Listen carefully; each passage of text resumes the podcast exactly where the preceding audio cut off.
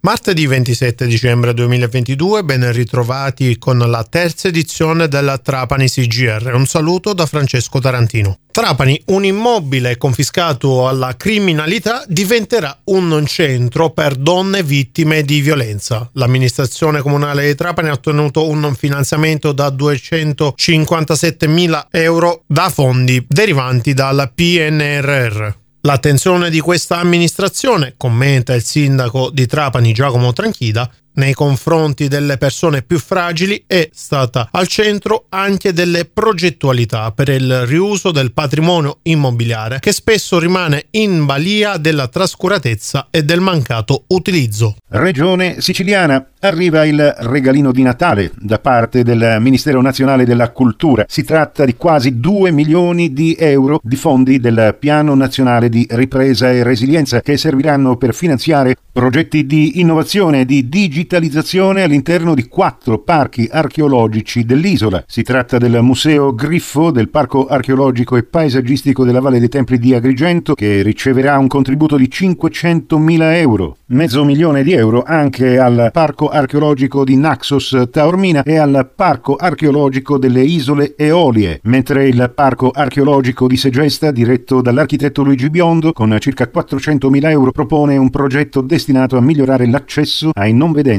e ad attivare laboratori per i non udenti. Le risorse consentiranno, attraverso l'uso di materiali ecocompatibili, di rendere più agevole il percorso per il Tempio di Segesta e riproporre il Propileo, l'antico percorso sacro. Lavoro e beni confiscati. Domani sit-in degli ex lavoratori della siciliana inerti e bituminosi, da nove anni senza stipendio e senza TFR. Il segretario della Filea CGL Gaspare Giaramita dichiara gli impegni assunti dall'Agenzia dei beni confiscati sono stati ampiamente disattesi. I dettagli come sempre li troverete sul nostro sito di redazione www.trapanisi.it. Chiudiamo con la cultura, successo per l'opera musicale Il ricordo che se ne ha tratta dai romanzi autobiografici della giornalista trapanese Marisa Danna al Teatro Fiesole in provincia di Firenze. Per la prima volta, infatti, l'opera è sbarcata in Toscana ricevendo numerosi apprezzamenti dalla critica e non solo. Questa era l'ultima notizia per la terza edizione della Trapani CGR. In studio Francesco Tarantino e Nicola Conforti. Grazie a tutti per l'ascolto, a risentirci più tardi.